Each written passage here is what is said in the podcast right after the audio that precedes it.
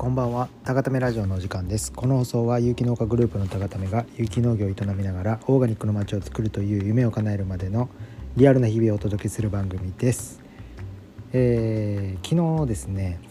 ついに認定農業者の面接を受けてきました。認定農業者っていうのは国からあなたは一人前の農業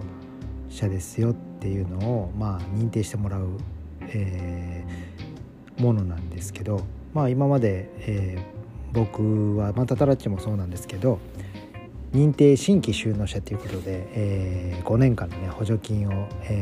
ありがたいことに受け取らせていただいて、5年1月31日かなでちょうど5年終わりまして、最速で3月1日の認定農業者になるのを目指して去年から動いてたんですけども、昨日無事というか、多分面接で落とされることはほぼないと思うんですけどね。その面接に至るまでに、県の普及センターの方と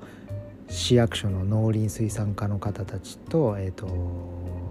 目標を立てないといけないんですね。5年後に、農業所得が400万以上になるような計画を立てて提出して、その計画が認められると認定農業者になれると。だからどちらかというと実績ではない、実績もあるのかな、もちろん多分、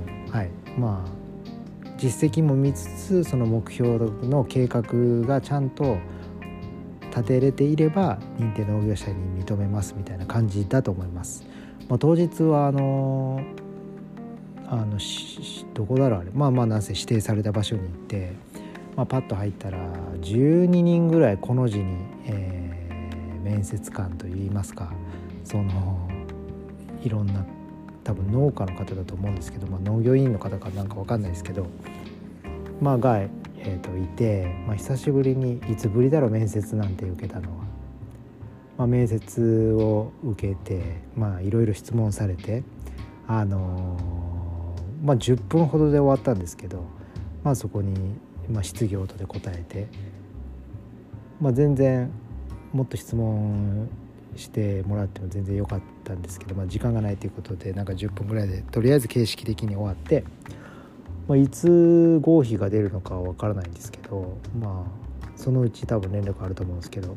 もし落ちた場合はもう一回受けるんで、全然落ちてもね、受かった方がいいですけど、落ちたら落ちたでまた再チャレンジすればいいかなって感じなんで、別になんて言うんでしょう、落ちたからといってなんてことはないんですけど、で認定農業者になると、今度は一応国から農業の、研修先として認められるということで、この先は、今度は農業士を目指して、里親に登録すると、もう一個さらに研修先としての、レベルが上がるじゃないですけど、そういうより、受け皿としては、いい状態になるので、次はそこを目指していこうと思います。とりあえず地域貢献して推薦されないといけないらしいんで、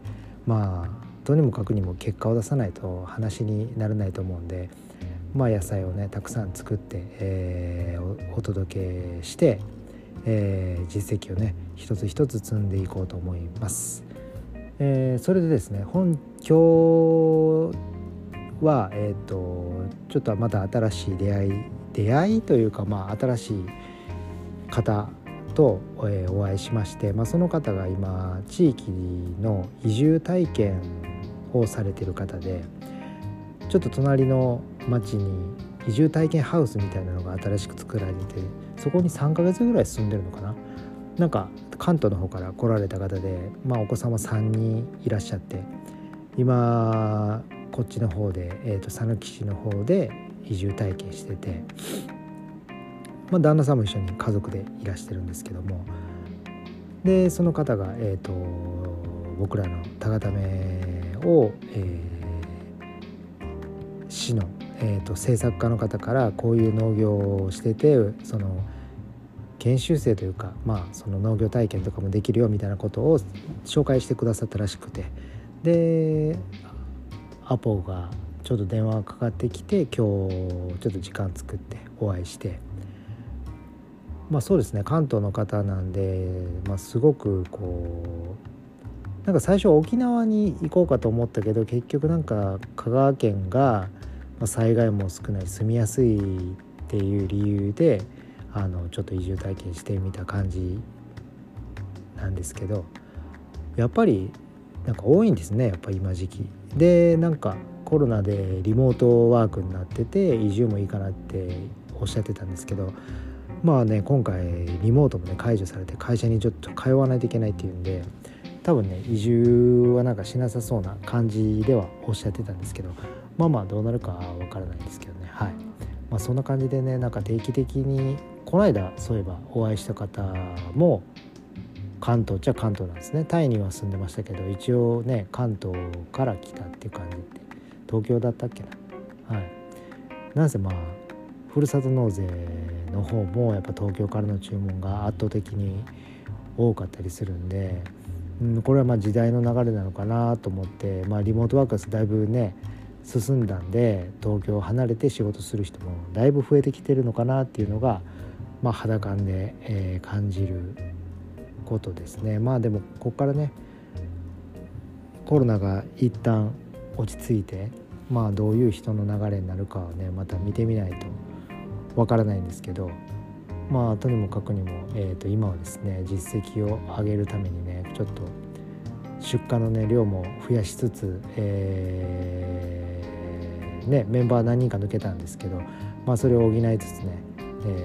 力を合わせて頑張っている状況です。はい、今日はねそんなこんなでそのぐらいで、とりあえず認定農業者の面接が終わりましたというご報告でした。はい、また合否の方はねまたお伝えさせていただこうと思いますんで、はい、今日はこのぐらいで終わると思います。高田美の小泉でした。おやすみなさい。